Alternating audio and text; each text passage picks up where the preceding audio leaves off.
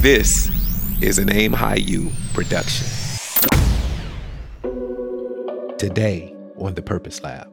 I went from a, a disengaged employee to an engaged employee to a sole trader, business owner, you know, with a real entrepreneurial inner fire. Seeing that is what fueled my passion for wanting to coach people in boxing.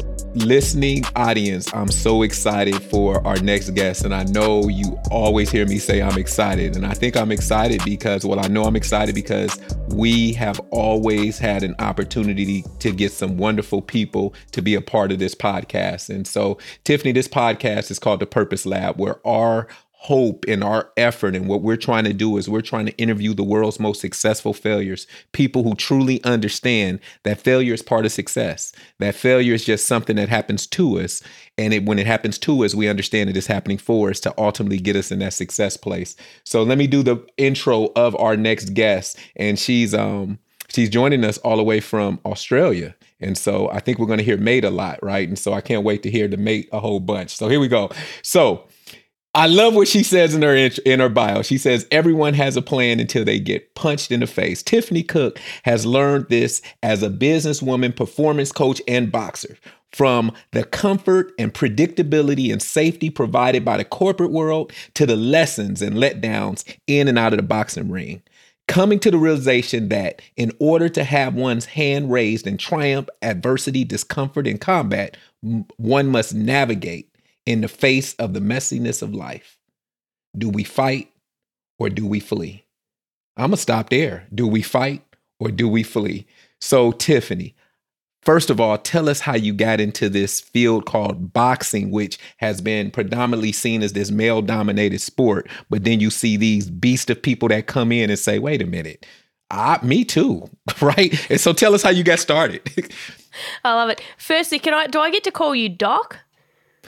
You can call me whatever, but I got to hear mate at least seven times during this interview. All right, but mate. Well, that's a given. That's a given. Because, like I said, you couldn't have picked a more bogan Australian. If you don't know that term, look it up.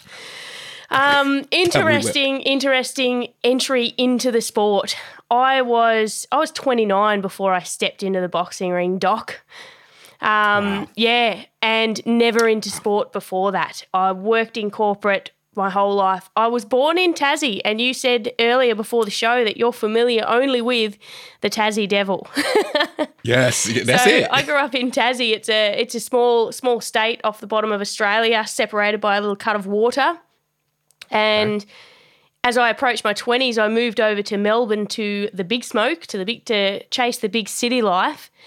And okay. after almost ten years, working and doing the thing and, you know, chasing the corporate dreams and climbing the corporate ladder, I I stumbled into the boxing ring through a corporate boxing challenge, a 12 week boxing challenge.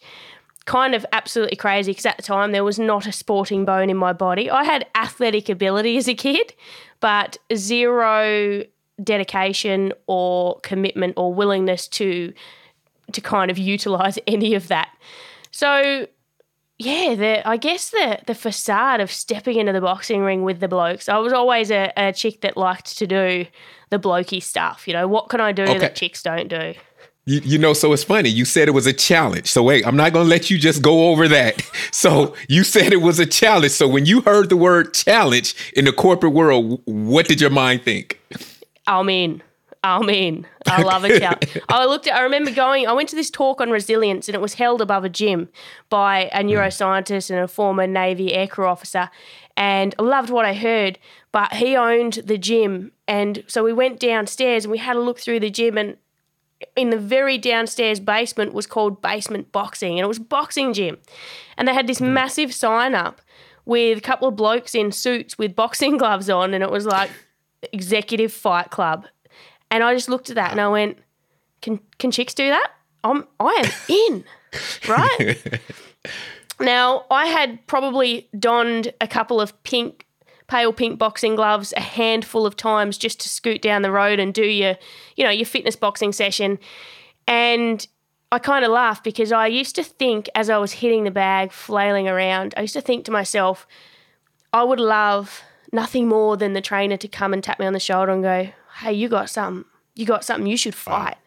But it, I remember feeling like that and thinking, having this idea that competing in a sport like that is an elite thing that you like. If you have got it, then someone will come along and tap you on the shoulder and tell you you should do hmm. this. Otherwise, you there was no way in the world I would have asked a trainer to train me and even contemplated the idea of fighting. Yeah. So when I saw that poster, it was like my entry in. I was like, well, hmm. if this is what if this is what anyone can do, I'm anyone. Um, what an experience! What an experience! It was the most confronting 12 weeks of my life. Tell me about that. Tell us about that. I've got a big mouth, right? I'm a bit I'm a bit of a you know, I'm a bit shouty and I'm a bit um braggy. and I told a lot of people. I told everybody I knew I am having a professional boxing fight and you guys got to come and watch me. I'm getting in the ring in 12 weeks. And within a handful of weeks, when we first started doing the first drills where we had to learn how to do defenses and block a punch. So we're standing next to, I was partnered up with someone I'd become really good friends with. So not at all intimidating, although she had a set of guns that made me terrified. so I should have been. uh, I remember standing in front of her and, you know, we just had to reach our arm out with our glove on and just, you know, very softly enact a punch. And Yes. as our partner did that, we had to put our glove up and roll with it and just, you know, start to learn the movement. Well, I could not keep my eyes open. And I had a lump the size of, I was going to say Ayers Rock, but you might not know what that is. That's an Australian. Yeah, we don't know. Okay, okay, that's Um, Australian. I had, a- had a huge lump in my throat, and I was so Okay. confronted. And I just thought, I can't control my body. I can't control Mm-hmm. my emotions right now. I feel like I'm going to cry, or like, a s and I'm Oh, not. I was not a cry. I didn't cry in front of anyone. So I was like, as soon as this uh, session's finished, I'm going to hop in my car, and I am just going to, I'm just going to cry my eyes out because this is too much. Yeah. And I just thought, how am I going to? I've told hundreds of people I'm going to do this. I can't even keep my eyes open. Can't stop now. yeah, what the hell? Um, but I kept showing up and I kept doing the work and I kept being confronted. But, you know, next minute, it was the day of the fight. And if I thought the last 12 weeks were hard, just roll them all up into one ball and turn it into one day times 10. That's how I felt that day. And I remember saying I'd had one hour sleep because I'd had an anxiety attack the night before and couldn't sleep. Okay. And I remember saying, I will never, ever, ever do something like this again in my life. There was nothing mm. That could possibly be worth the way I feel today. Wow. And I meant that. I was like, I will, you know, I'll never allow myself to feel like this again. Hmm. So we had the fight, and I remember actually first my one of my my best friend she fought in the first fight and she won. And when Oh, she wow. won, they handed her the microphone, and she started speaking. And then I had a second level of panic and thought, "Oh God, I can't." I, I don't want to win because I don't Yeah. want to have to talk in front of all these people. So there's Yeah. yeah, really conflicting feelings. Then next minute, people rushing around. So you were going to throw the fight? You were going to throw the fight just because you didn't want to speak? So you were about to throw the fight? but I kind of think yeah, like I was just kind of torn. I was like, I don't really know. Fortunately, I was so everything was just such a whirlwind that I guess I didn't really have Yeah. time to think. You're just kind of in the middle of it, and, and you know, I was just Yeah. rolling with the punches, Doc. Yeah. Yeah. Um, But I remember I won the fight and my hand got raised. And I tell you what, much like these days, you couldn't get that mic away from me. Wow. Wow. Wow. yeah, so, the adrenaline and just the the feeling afterwards of realizing that I stepped in and I did it anyway. And it wasn't about Wow. the win, it was just about having sat with the discomfort of something I feared so much on so many levels and and stuck with it and and went through it and I just thought oh, wow like that is the other feeling for the whole day beforehand paled into comparison with that So so let me ask you a question. So let's let's kind of dissect this a little bit. So you talked about the fear and getting over that fear, and I'm sure, and and, and I don't want to go past that right now, but I want to go back a little bit. What was it that made you stay in there and hang in there, even though you were fearful and you didn't want to do it, but you kept saying? Now, was it the people you told that you were going to be there? What was all these other commitments, or was it something inside of you that wouldn't let you stop? That's a really good question. I think there was probably leads into a lot of the stuff that I learned a year, a couple of years into boxing, which got pretty deep and unexpected. But there was something inside me that that wasn't going to let me quit, and I mm. and I noticed over the next couple of years of boxing, I started kind of looking at it, thinking, what it what is what is it about this sport that's drawing me in on a level that I haven't experienced before? Because I I wasn't someone that, like I said before, if I wasn't good at something already, I didn't put, I didn't do it. I didn't stick at things. I was kind of known as, you know, I remember one of my bosses at the time, his wife used to come into work all the time and say, "Oh, what are we doing this week?" Because I was, you know, one week it's Bikram yoga, and the next week, next week it's going to boxing classes, and the next week I'm mm. going to be, I'm a runner, and you know, mm. I the next shiny object. But boxing, mm. I just kept doing it. And it was also something that I wasn't naturally good at or didn't perceive myself as being naturally good at. So I that raised a lot of curiosity for me. Mm. Mm. So the curiosity. So let me ask you a question. So going through the training, going through the training, and you said it was difficult. Once again, you still had to do something different that you weren't used to because you reading your bio, you said you were comfortable. So mm-hmm. what was it that made you have to say, you know what, in order for me to stick with this, I have to be uncomfortable? How important is being uncomfortable? Oh, that is my m- motto for life now. Like if wow. I'm not feeling a level of discomfort in most things I do, I'm dissatisfied. I know I'm not I'm not going anywhere. So it's become a real motto for life. Prior to that, I didn't do discomfort. Mm. You know, I, I just, and I didn't really think about it and I didn't really look at growing and changing and evolving. I, you know, I, I, I think I aimed for easy targets that I thought that I knew that I had certainty about. Wow. Wow. Yeah. I like I like that you said that you aimed for easy targets and it sounds like this target wasn't as easy because it wasn't just about you. You were going against this competitor as well. That if you mm. didn't have your stuff together, you could get knocked out and hit in the face as you talked about, right? Exactly. And I often talk about when I reflect back, I think of how it felt and what what I would think. You know, I was I'm very all or nothing, so I remember I would go for walks and I was just I would think about training and I would visualize and I would be you know really embodying everything I went through. And when I expl- and I always found that when I tried to explain this to people, I couldn't.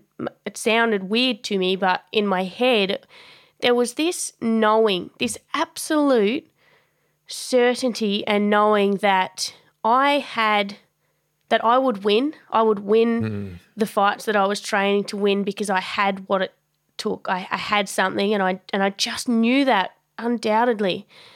But at the same time, I felt incredibly almost embarrassed about my level of training, my skills and ability. like I was with my we'd, we'd be training, I'd be training with my teammates, and I would just feel like the most useless one in the gym and was quite aware of that and feeling like that. So it's which really interests me because it's they're two complete opposite ends of the scale and I was aware of them both. Uh, but fortunately that that initial one really I mean that's what that's what creates a win. Mm. That's what matters most because we I think that and it's become really I mean it becomes apparent in everything we do in life but there's all I always notice that that kind of imposter, that person that feels like I'm absolutely hideous at whatever I'm doing. And, you know, yeah. I've just learned to, uh, fortunately, I've seen the results in the boxing ring that, that that side of me doesn't actually matter much. It's there. It's like a heckler in, in the crowd, mm. but it doesn't hmm. actually have much say as long mm. as I've got that other voice that's stronger in the background. I love that you said that. So, and I was talking to um, some of my athletes this week, and I was talking about that self talk, right? And I love that you said the heckler because that's always going to be there. Whenever we try something different, whenever we try to do something that even no one's ever done, or we've never done it, we got that self talk. We got that self talk that has to be more powerful than the talk that we're hearing amongst other people, right? Mm. And so, how important is it as you were going through this? Because you said your friend fought before you. Did you guys have conversation about what that night was going to look like? we we were both very similar people, and so yeah, like we there was there was no conversation about there being any other option hmm. than either of us winning. Okay. Okay. so yeah, the conversation was was very much that. You know, it, I never hmm. I never voiced. I don't think I ever really voiced the the other that, that imposter side of me. I never really gave that any airtime to other people. You know, like I felt it, hmm. and I might have brought it up here and there, or but not really. Okay. I just Now- never let it win. Definitely. Never let it win. I love it. How um so was everybody supportive of you, of you doing this? Your family, everyone, or or did you have some people who were telling you maybe you shouldn't do this, or was everybody supportive? Everyone was supportive. Everyone, even even my mum and dad. My dad was Okay. my, my dad is, remains my biggest fan. Like Wow. he was hugely supportive of it. Mm, Was that important for you? Yeah, absolutely. Absolutely. I mean, I think unknowingly at the time, I think a lot of things that I did in life was to prove myself and to gain worthiness and approval and and a whole range of things. So yeah, it absolutely was a it was a drive. I mean, that's why I was always so loud about it. Hey, look Wow. at me. Wow. Love Wow. me. for that approval, right? yeah. Love it. Love it. Yeah. So so so let's fast forward a little bit. So now I, I see that you train. I see that you have some virtual boxing programs. I see you have this mentoring program and different things like that. And so I know the confidence is there now. So did you, after you continued to go on through this process, did you just start getting more and more confident? And and and and did you ever have a loss in your boxing career? I did. I did have a loss. I remember my first loss. I I changed coaches, and hmm.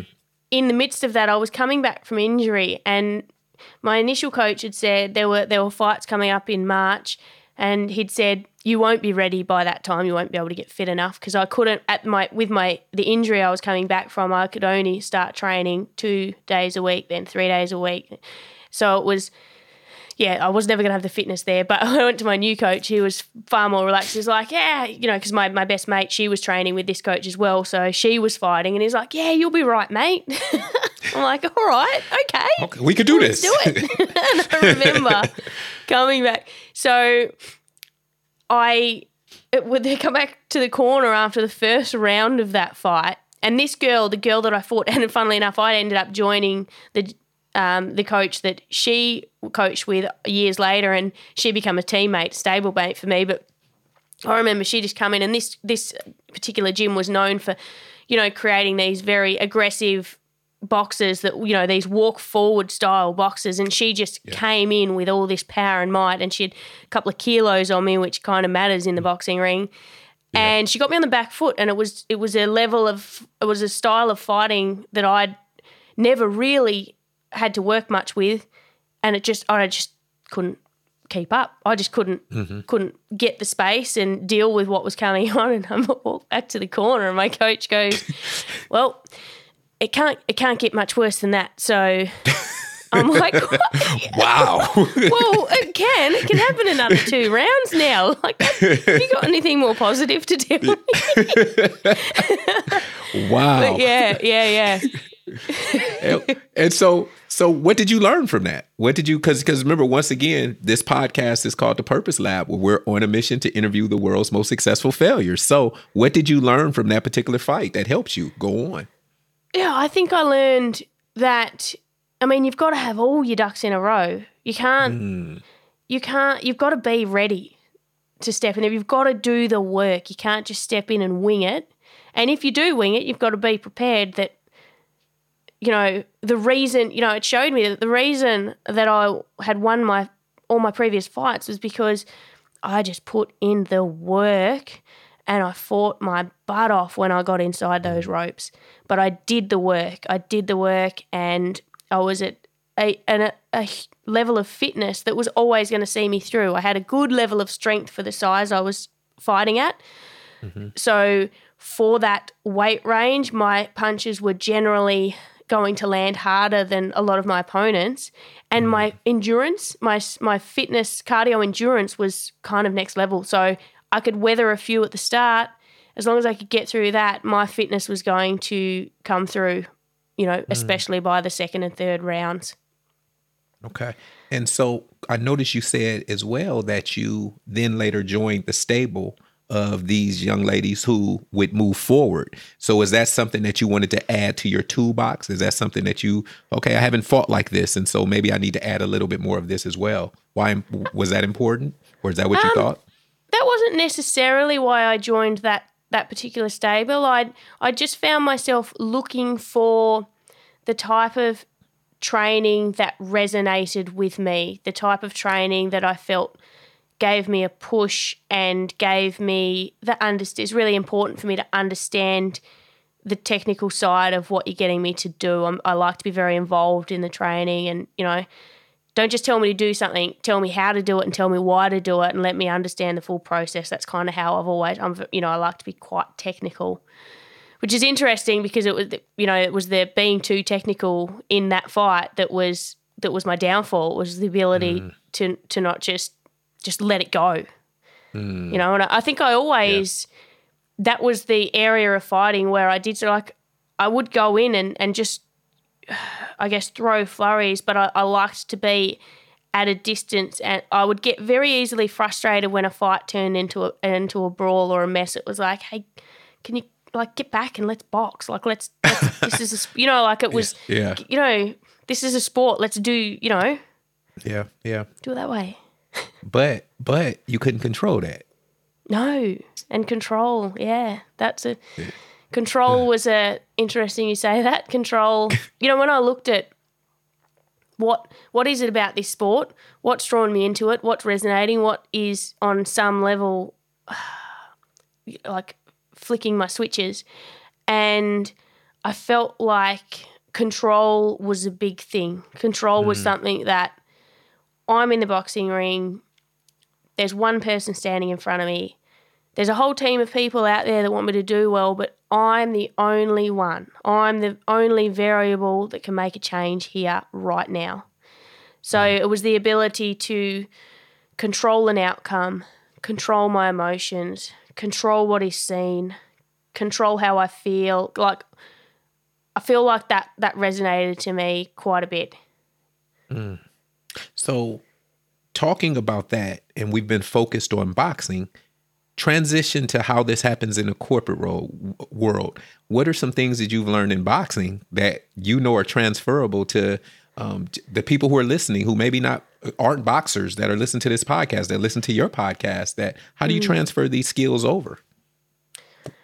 Well, it's funny. I feel like a, there was two to three, or maybe even four years of skills transferring over before I kind of glanced over my shoulder and went, wow, this sport, this turning up to the boxing gym, sweating, throwing punches, getting uncomfortable, and going home every single day has instilled incredible skills and strategies and understandings and ideas that have played out in my life, my personal life and my professional life. And I so I went I look back and went I went from a, a disengaged employee to an engaged employee to a sole trader, business owner, you know, with a real entrepreneurial inner fire. Um yeah, like seeing that drove me. Seeing that is what fueled my passion for wanting to coach people in boxing. And you know, I I kind of felt like I was I was blown along for the ride. You know, a bit like a tumbleweed. I, I mm-hmm. uh, each step of the way was. I I feel like I was kind of nudged. So that first fight challenge that I was in, that was sponsored by Save the Children mm. which is a charity in Australia, and they auctioned off a spot on their on a fundraising event, their first Australian fundraising event. And the next day, one of my mates that came to watch the fight, he rang me and he said, "Oh, I bought so I bought this thing at the auction, and I thought it was a trip for two, like holiday, and they've just." rang me and it's a spot on this trek for one person and you've got to raise $10,000 to go on it do you want it? Because I don't, because I'm not doing that. and you know, he Wow. paid two grand for it. So I was like, ah, yeah, I'll take it. Yeah, definitely. and so myself and my, my best mate, she ended up getting for her birthday, asking everyone to chuck in and buy her a spot. So we did that fundraiser together and we did that event together. And long story short, one of the things that we auctioned off for our fundraising event was a certificate three in fitness that was provided to me. And no one bought it. So I ended up um, jumping on and buying it for $500, which was really cheap. I never planned to be a personal trainer at all. Even when I bought that, I thought, oh, this would be interesting. Maybe one day, maybe one day it'll just give me, it'll open a door for me. I I really enjoy this stuff.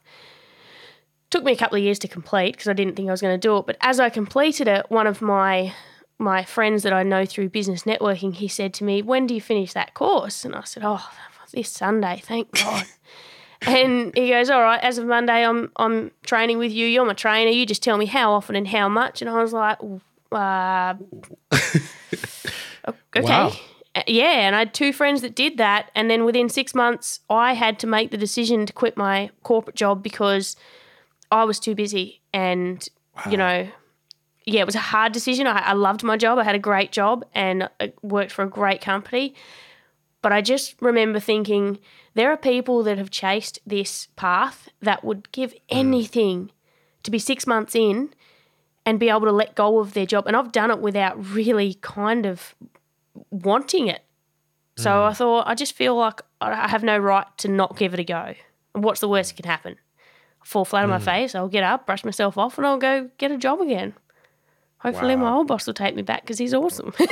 There you go. Wow. Yeah. So yeah. So is that a message that you would tell anyone? Because I, I know for entrepreneurs especially, but not just entrepreneurs, people who are struggling making that decision because that comfort zone, right? And you talked earlier about, you know, being this being uncomfortable, how important that is. So is that kind of the message that you tell different people now?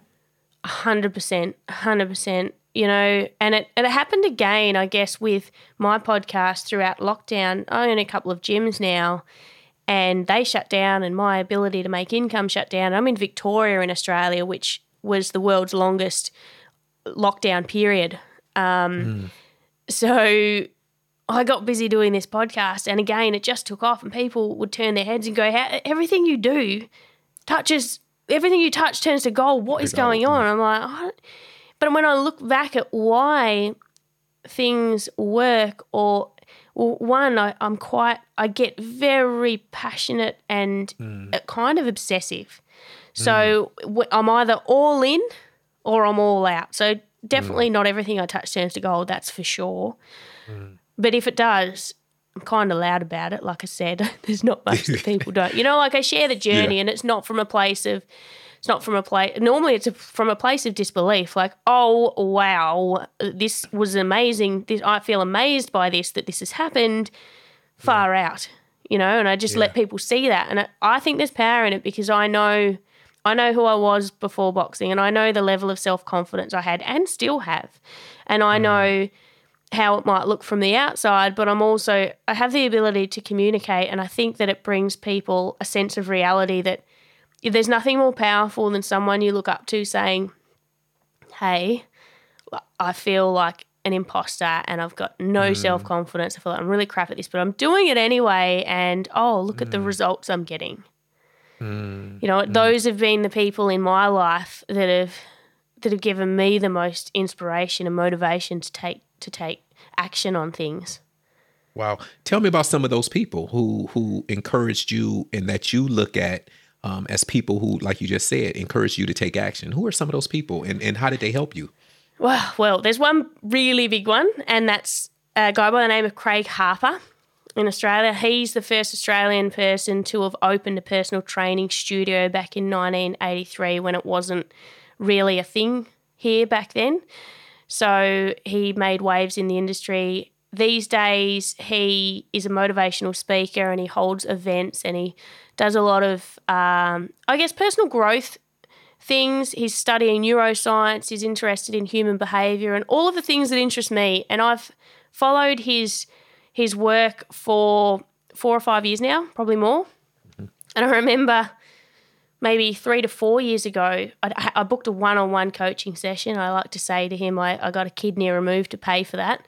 I booked a one on one coaching session thinking, I don't really know what I want to get out of this and I don't really know what to ask for, but I, I just, oh, hopefully I'll get it. And I walked Yeah. away from that session and I just thought, I don't know how he did it, but I feel like I got everything I needed from that chat. Wow. But um, he he's been huge in. You know, I've I started. I walked away from that and I said, I'm gonna, I'm gonna just like the just like I'm gonna win that fight. I said only mm. to myself in my head, I'm gonna work with that guy one day. I'm gonna be a part of his thing. And mm. you know, no one does because he has one girl that works for him that's worked for him for a very long time, a business partner, and no one else. Mm-hmm. And this year in October, this last year in October, he rang me and said, Your podcast has grown really well. I'd like you to Wow. co host and produce one ep a week on my podcast. And two weeks ago, he just officially brought me on to the team as a as Wow. podcast senior podcast producer and it yeah, so Wow. Congrats. Congrats. thank you. Congrats. Thank you. But um I guess Wow. The same with him, and I've told him a million times that the times that I remember burned in my memory as the times that he's impacted me the most are the times when he's openly talked, and I love it especially from a bloke, from a dude, to mm. say that he feels sometimes imposter syndrome and this and that. And, you know, I was like, oh, so if you feel like that and you're way up there, then I can feel like this and I can just get a start. Yeah. And maybe that feeling's never, and it goes up and down over time, but maybe it's never ever going to go away, but maybe it doesn't matter. Yeah, yeah. It's it's so funny. I was I was listening to one of the co-founders of Netflix, and he was doing an interview. And in the interview, he said every idea sucks. He said Netflix sucked. He said, but what happened was we put it out there, and then we pivot, and then we made it better to where now it doesn't suck. He said, what happens if we're so fearful to do that thing but it's not supposed to be perfect right away. It's not. No idea. Amazon was a, a bookstore, right? And now look what it's doing. But ideas suck. And then we build on them. We make them better, or we pivot and we change and we do something else. So it's funny that you talked about that vulnerability of these people that we look up to and we think that they just got it made, right? Think that, like you said, everything you touch turns to gold. You're like, uh, no, that's not exactly true. But you don't give up. You can you continue to push. You continue to step in the ring, right? and so, um, congratulations on working with someone who did who you manifested and said, "I'm going to work with you." Because I think we all have that ability. I think we just have to once again do that thing that's going to suck and put ourselves out there, as fearful as it may be. And I did hear you when you said, "If it doesn't work." My boss is going to hire me back because I'm pretty awesome and he's pretty awesome and I would love to work for him again. And I think we forget about we can go get another job, right? A job, we can get a job. But what we can't do is live a life that's incongruent with who we are because it'll eat us up alive. Yes. Yeah. And I think you know, it just makes me think of, you know, the authenticity like how much do we worry about what people think and mm. What are we projecting? Are we being if we're being honest and open and authentic and chances are they're going to accept that and support us and be great. And if they're not, then we have to, you know, I don't know, I guess it's starting to figure out who's great in my life and why and who's not mm. and why and navigating that. Some people are, that should be great might not be great, but if we can understand where that might come from, you know, is it their stuff? Is it their their are they envious? Are they going through a hard time? Are we misreading the situation? Are we misreading it and projecting our own insecurities, or are they projecting their insecurities onto us? Can we resolve it? Can we move forward otherwise? You know, I think there's a lot there's a lot to learn to navigate and it becomes really important when we when we get on a traje- trajectory of changing or going somewhere new or really leveling up because one of the biggest I think it's a Jim Rohn quote one of the biggest ones I like to live by is your top 5 people the top 5 people you spend time with is who you become mm-hmm. And I'm very mindful of that. So, what you have to learn is there'll be people that mean a lot to you, but they might not necessarily align with who should be your top five. And it doesn't mean they're bad mm. people, but, you know, so we've got to, I think we've got to navigate that and, you know, figure out and not hold, you know, if people walk away from us, there's sometimes we've got to let go. But, but that's a lot to unpack. That's a lot to unpack. It's a lot to unpack because we're, we we want people, like you said, we don't want to be rejected. We don't want to be seen as, oh well, uh, this person's going to be mad at me. So how how do we do that, Tiffany? How do we? Because we got to have this top five if we want to get into our purpose. But how do we do that? Because we know this other person is just draining. We love them, but they're draining. So what what would you suggest? I think, I mean, I feel like I've been on a real level, a real journey of self awareness. And hmm. that first smacked me in the face in the boxing ring. And it smacked me in the face because after a couple of years, I found myself revisiting memories that I hadn't thought of a long time of childhood trauma that I'd kind of mm. stuffed away and pretended didn't happen and kind of probably believed didn't happen. And then it, it started coming up, and I feel like it was a part of the physical environment. There were alliances with the boxing ring that was bringing up situations and emotions that made me look deep. And I went, oh.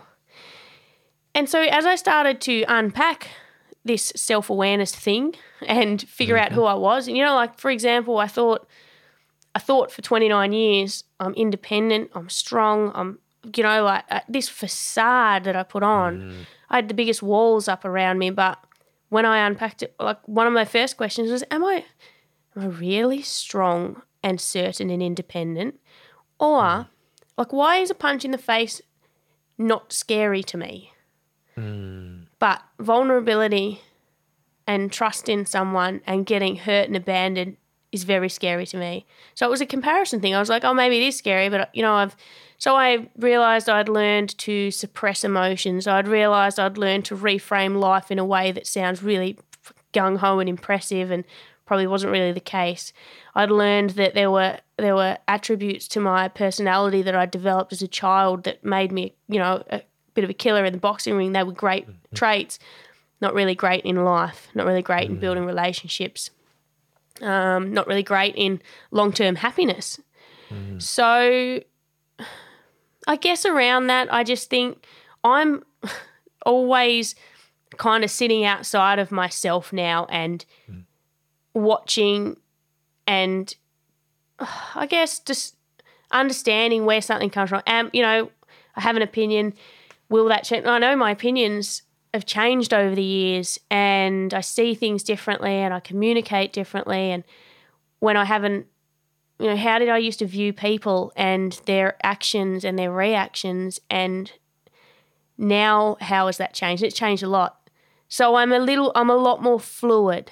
I, you know, mm. and also there's that, there's that version of perception is reality. Perception is reality. So how do I choose to perceive this situation? And as long as it's not hurting someone else, how's the best way to perceive it for me? We get to choose mm. that. We get to choose whatever you look for in life, you will see. If you go outside and you're going to look for red cars, you'll see them everywhere. Mm-hmm. If you go to look for blue cars, you're not going to see the red cars. So what what are we choosing to look for? Because when I one thing I'd often say to Craig over the years, the amount of times you know, because I would hit him up for mentoring here and there. Sometimes he, I remember years ago, he helped me with a speaker buy. I was like, I'd like to start, you know, getting out there as a speaker. And I said, Would you mind having a look over my bio? And I remember he took the time to, to he rang me up. I remember where I was standing when he rang me, and he said, It's okay, but it's not as good as you are. And I, I remember him mm, just kind of pumping up my tires, and I thought, Oh my God, I can't believe this guy, this amazing speaker, has just told me that, you know, that I'm worth this much and that, you know, and then he took the time to rewrite it for me, and I was amazed. Mm. And oh God, I just lost my train of thought. Doc, what was I saying that No, for? no, you you were no, you you you were going into a place of vulnerability and how you had to. You talked about the self awareness and I, how you had to reframe different things and really just be okay with be okay with the situations that you had to grow from, right? And so um, that's what I heard you say because it sounds like the hit in the face made you reflect. Why was I this tough? did I have to be this tough? And it was some baggage that you had to unpack. Sounds like that's what you were saying. Yeah, absolutely. Absolutely. And I just think that, you know, when I I look at myself and I look at other people and that very much kind of runs in the background now and I think that it's really helpful. Mm-hmm.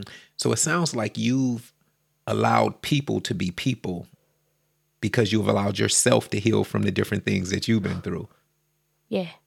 I love that. Yeah. I love that. I think that's where we get in trouble sometimes is we have these expectations that we put on others and then we put this facade on ourselves acting like we do it and we got it all together and so it sounds like when you talk to craig like he no i'm not perfect and you're like no you are i've always thought you were he's like no yeah. i'm not you know i can't walk on water just yet so um, that's good to hear that so i want to um so now so now you're working with your mentor you get an opportunity to do to do that. So what are some things that you tell your clients now? How do you get your client that's at that lowest point? How do you get them to understand that they have something special inside of them? The same type of um, water that you that you got your cup filled up with through craig. How are you filling others cup? When i first the first time i trained uh, a girl to for a fight to fight she i had I hadn't been a fighter for that long, and it was a corporate fight in the corporate gym, and I'd only just started as a trainer there, and the owner of the gym said, "Oh, she signed up for the fight because I'd invited her. And he said, Oh, so you're going to be a trainer? I was like, Oh, no, I can't train people to fight. Um, little did I realize, a couple, having a couple of years in the amateurs and coming back to that gym, I did know uh, way more than I'd given myself credit for. But, but I remember, I was she chose me as her trainer without even asking, and I was blown away. But the reason was, she said to me, I'd met her at a different gym, and mm. I'd partnered with her for a class, and at the end of the class, I said, "You're you've got you've got something really special. You've you." She was at the time she was a bigger girl. She was she was on a weight loss journey, but she just mm. she just trained so hard. You know when someone trains so hard that their face goes red, and then they train well this is for us Aussie people and Tassie people that have very pale skin. We go like uh-huh. tomatoes when we train. So she'd gone go. so red and she pushed a bit harder and her, the red started to go white. That's how hard she was pushing. And I was oh, like, wow. this chick's amazing. Wow. And and at the end, I, I told her that and she goes, you know, I when I joined this gym ages ago, I joined it asking about fighting. I wanted, but the trainers never brought it up again. And I said, you should definitely, definitely fight. You definitely have what it takes. And that because that's what that was the tap on the shoulder I was waiting for and nobody gave me. Mm. And that's the tap on the shoulder is all anyone because if I can win a boxing fight, anyone, honestly, anyone, I am so uncoordinated. You know, I had no athletic training growing up. I had mm. no coordination. Tra- you know, there was nothing underlying my skills and abilities. If I can win, if I can win uh, novice titles, um, and anyone can. Mm. I was mm. like, I just you just need to tap someone on the shoulder. You just need to say, hey. This is where I was. Like, don't put people on pedestals. This is where I was, and you definitely can. Mm. And I think that's all people really sometimes need is that reminder. Yeah, yeah that they have something great inside of them. Yeah. And I think wow. sometimes it's it's just not being captured by the stuff that's happened to us. I remember mm. when I when I opened that door to the past and and I went, "Oh, this is this is what's been the the reason for a lot of my personality traits. This is the reason that I've developed like this and have these strengths in inverted commas." Mm. Questionable. but I remember thinking that, and then when when I opened that door on the stuff from the past, there was mm-hmm. a time, and I, I remember knocking on Craig's door, asking the question over and over. I was like, self awareness, it's great. I learned this stuff, but now I feel stuck. Now, sometimes I actually feel like it's a vortex pulling me back. Oh mm. yeah, but oh yeah, but this is this is me. This because this happened, and I mm. see that a lot in people with trauma. Sometimes our trauma, we learn about it, we open the door on it, we talk about it. That's cool. But mm-hmm. then sometimes there's a real trap for it defining us and it and it just it can't it doesn't there's a we got to learn it and then we got to move out and away from it again. Yeah. Yeah. So and, I think, and, I, and think, I feel like that's really important. It's really important to help people frame around their traumas. That traumas aren't that traumas are positive. They're a really positive thing. We grow so much from them. I, I heard it said, and I say it all the time, and I think I took it on as mine. It's never happening to you; it's always happening for you. And if we yes. can figure out a way to reframe any situation, and and and you're right, and I think I definitely believe that those experiences, if we don't unpack them, I think we do ourselves a disservice because we'll always go back to that place eventually and we have to be able to deal with it. But I think you're right on where, okay, so now what? And, and and that's the part where I can go in that place and I can sit in that place, but if I don't know how to move from that place. And so I was telling one of my clients a couple weeks ago, and I said, I've learned how to even reframe death. This is just me. And this young man had lost his mom. I said, Well, you didn't lose your mom. I said, There's so many things that she's taught you that will always be with you. Mm-hmm. And you'll go on and you'll have kids and you'll be able to share those things that you learned. So I need you because I said it's going to be hard, it's going to be difficult, but I can't have you stuck. I need you to understand that she wouldn't want you stuck because she loved you even more mm. than you mm. can ever imagine. And you loved her. So why would she want you to be in a position where you do nothing? So take those experiences that she taught you and use those experiences and add it for fuel to your fire. So being able to reframe. Go ahead. You just reminded me what at one point through that that journey I started journaling and writing about the mm. stuff. And I was writing about this particular person. And as I was writing, mid sentence, I actually completely did a 180 and started writing. I actually think that I should maybe even thank that person because I wouldn't have the strengths and the independence and all of these really positive attributes if it wasn't for that. And then I just, I remember just putting this pen down and looking at it and going, whoa, I didn't see that coming. Yeah. And it's true. It's true. We can't take the, the, the bad without the good, and we can't take the good without the bad. And life wasn't meant to be easy, and life wasn't without without the the lows. There is no highs because if it was all high, it'd just be middle. It'd just be middle yeah. ground and normal to us. It's the lows yeah. that make the highs feel magnificent because we don't always feel it.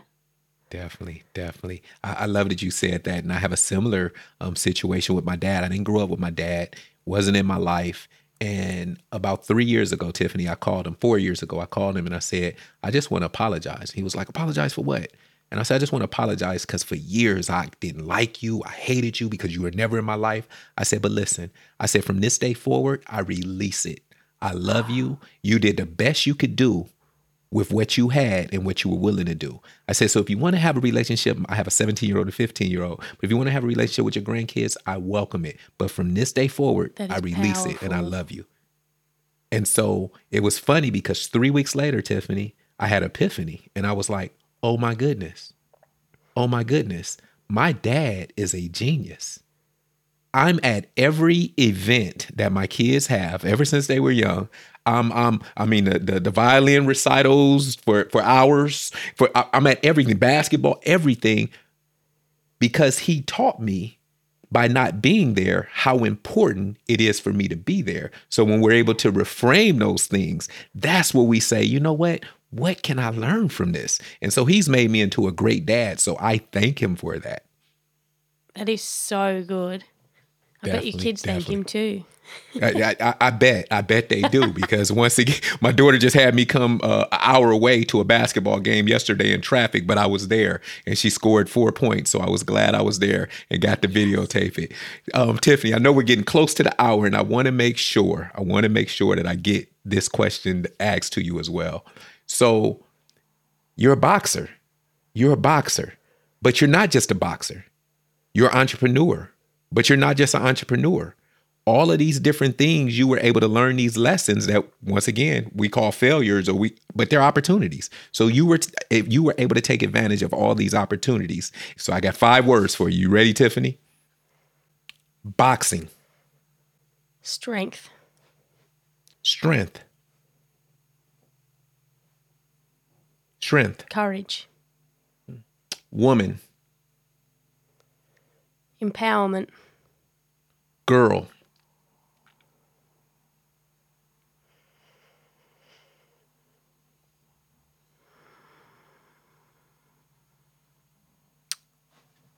Soft. Soft.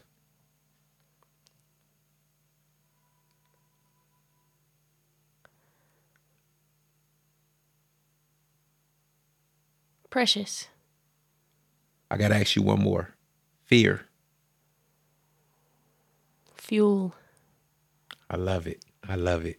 Tiffany, this has been a phenomenal interview.